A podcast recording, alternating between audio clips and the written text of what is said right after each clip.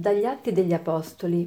In quei giorni Stefano diceva al popolo, agli anziani e agli scribi, testardi e incirconcisi nel cuore e nelle orecchie, voi opponete sempre resistenza allo Spirito Santo. Come i vostri padri, così siete anche voi.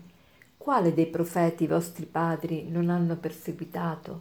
Essi uccisero quelli che preannunciavano la venuta del giusto del quale voi ora siete diventati traditori e uccisori, voi che avete ricevuto la legge mediante ordini dati dagli angeli e non l'avete osservata. All'udire queste cose erano furibondi e in cuor loro digrignavano i denti contro di lui. Ma egli, di, pieno di Spirito Santo, fissando il cielo, vide la gloria di Dio e Gesù che stava alla destra di Dio e disse, Ecco, contemplo i cieli aperti e il figlio dell'uomo che sta alla destra di Dio. Allora gridando a gran voce si turarono gli orecchi e si scagliarono tutti insieme contro di lui, lo trascinarono fuori della città e si misero a lapidarlo.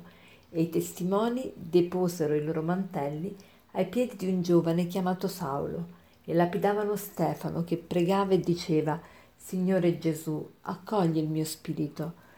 Poi piegò le ginocchia e gridò a gran voce Signore, non imputare loro questo peccato. Detto questo, morì. Saulo approvava la sua uccisione. Oggi gli Atti degli Apostoli ci presentano nuovamente la figura di Stefano. Ricordiamo, Stefano era un diacono, i diaconi sono i collaboratori dei sacerdoti e Stefano era in questo caso il collaboratore di, degli Apostoli e Stefano ehm, era perseguitato da, dai, dai, giudei perché? Perché aveva molto successo con la gente e era un grande predicatore e riusciva ad attirare le masse a Gesù. E quindi i capi dei sacerdoti, gli scribi e farisei, si allarmano e, e cercano in tutti i modi di, di eh, di fargliela pagare, insomma. E siccome non riescono a resistere alla sua sapienza e alla, al suo modo di articolare la fede, allora si inventano eh, che lui ha bestemmiato e quindi eh, lo lapidano, lo lapidano proprio eh, così in pieno giorno. E, e qui è una nota molto interessante. Alla fine del brano che abbiamo letto c'è scritto Saulo approvava la sua uccisione. Chi è Saulo? Saulo è l'altro nome per San Paolo e il resto degli Atti degli Apostoli da qui in poi ci parlerà eh, delle, delle, vicissitudini di questo Apostolo degli Apostoli di pa- San Paolo. San Paolo pur non avendo conosciuto direttamente Gesù eh, tuttavia ha, ha avuto tutto quello che sa di Gesù lo sa per rivelazione eh, Gesù gli si rivela, gli si manifesta e lui da persecutore de, dei cristiani diventa appunto l'apostolo delle genti.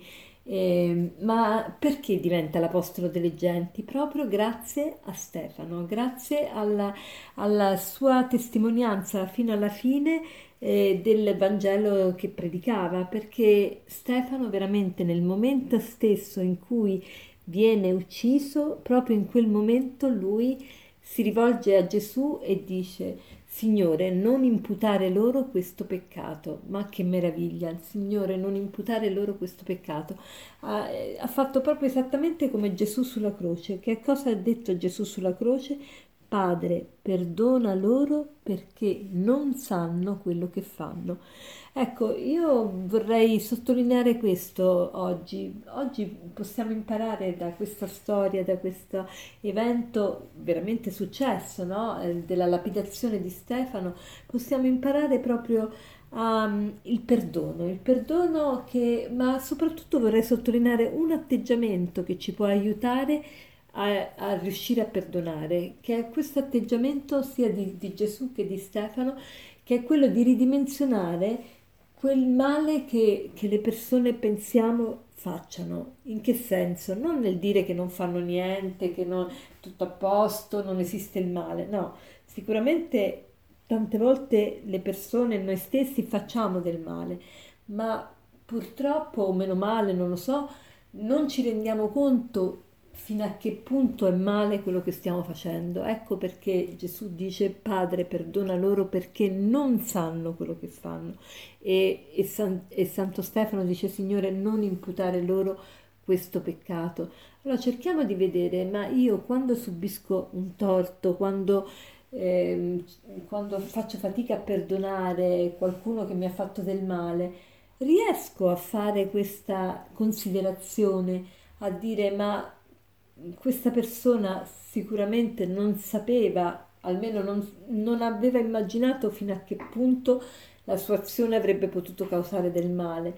Ecco, molto spesso è così. Se noi guardiamo tante nostre decisioni che ci hanno portato conseguenze molto negative, molto spesso le abbiamo prese al cuor leggero, le abbiamo prese un po' superficialmente, non immaginavamo il male che ne è conseguito. Allora cerchiamo di coltivare questo atteggiamento di, eh, non, non, dico di scusare gli altri, ma di ridimensionare la responsabilità morale e, e, la colpa delle persone che commettono dei torti nei nostri riguardi. Questo ci aiuterà moltissimo nel fare il passo del perdono. E, ehm, per concludere vorrei citarvi questo aforisma che dice così.